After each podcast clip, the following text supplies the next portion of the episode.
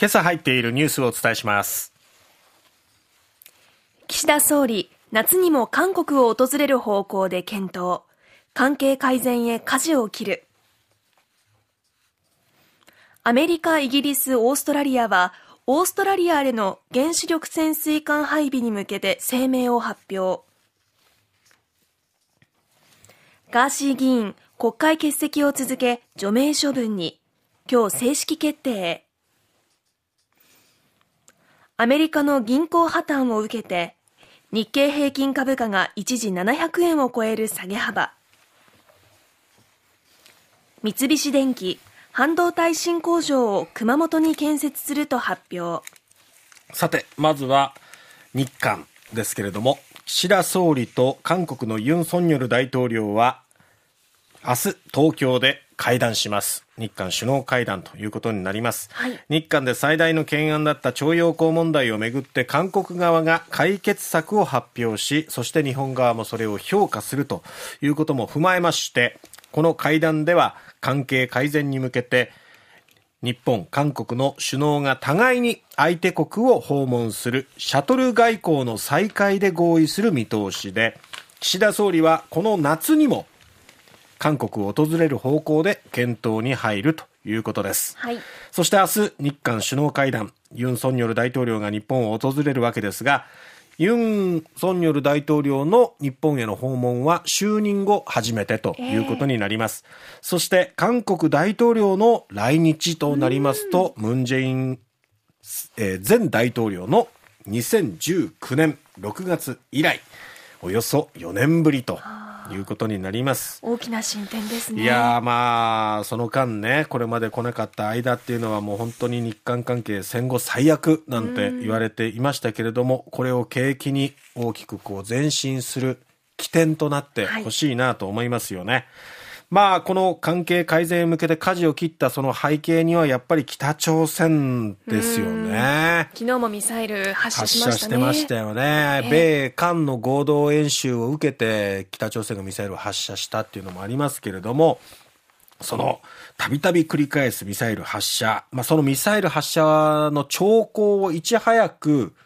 えー、入手するためには、やっぱりこの日本と韓国、そして日本、韓国、アメリカの結びつき、情報共有っていうのは欠かせないですよね。えー、明日の会談では防衛機密情報を円滑に提供できるようにする G ソミア軍事情報包括保護協定の正常化に向けて進展があるかここも焦点となります、はい、そしてあとはまあ経済的な結びつきここもねより強化できるのかっていうところ注目ですさて、その結びつきと言いますと、アメリカとイギリスとオーストラリアの3カ国は、13日、安全保障枠組み、オーカス。これはオーストラリア、そしてイギリス、アメリカの頭文字を取ったものですね。はい、AUKUS、オーカスの合意に基づいた、オーストラリアの原子力潜水艦導入計画について発表しました。オーストラリアは2030年代前半にアメリカバージニア級原子力潜水艦を最大で5隻購入し2030年代後半までにアメリカ、イギリス、オーストラリアが次世代型原子力潜水艦を共同開発するということです。はい新たな原子力潜水艦のオーストラリアへの配備は40年代前半になる見通しということです。アメリカ大統領の、えー、バイデン氏は13日に西部サンディエゴの海軍基地でイギリスのスナク首相とオーストラリアのアルバニージー首相と会談しました、はい、えそして2021年9月のオーカス創設以降にアメリカ、イギリス、オーストラリアの首脳が対面で会談するのは今回が初めてのことでした、えー、この3カ国はインド太平洋地域で軍事力を拡大する中国に対抗して連携を強化する姿勢を鮮明にした形となります。まあ、これを受けて今度はじゃあ中国がどう出るのか。そうですね。習近平国家主席も3期目に入りまして、うん、そしてここでオーカスのこのような動きがあると、何か態度的に示さなきゃいけないっていうムードになってっていう、なんかもうちょっとね、意地の張り合いみたいな感じになってるのもね、はい違う方向にこう向けられないものかなと思うんですけどね、この軍事力強化の方にどんどんどんどん力が入っていってるっていう状況、ちょっとこの緊迫度合いがね、心配ですね。心配ですね、まあ、していってるばかりですからね。はいさて、えー参議院の懲罰委員会は昨日国会の欠席を続ける政治家女子48党のガーシー参議院議員について除名とする懲罰案を全会一致で可決しました、はい。えー今日の本会議で出席議員の3分の2以上の賛成で正式決定する見通しです。国会議員の除名は1951年以来72年ぶり。現行の憲法下では3人目ということになりますガーシー氏は結局初当選してから一度も登院しないまま議員資格を失うということになりますね、はい。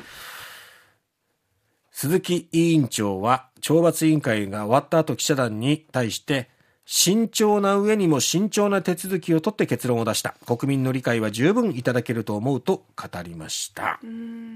結局何にもしないままっていうね。7ヶ月半。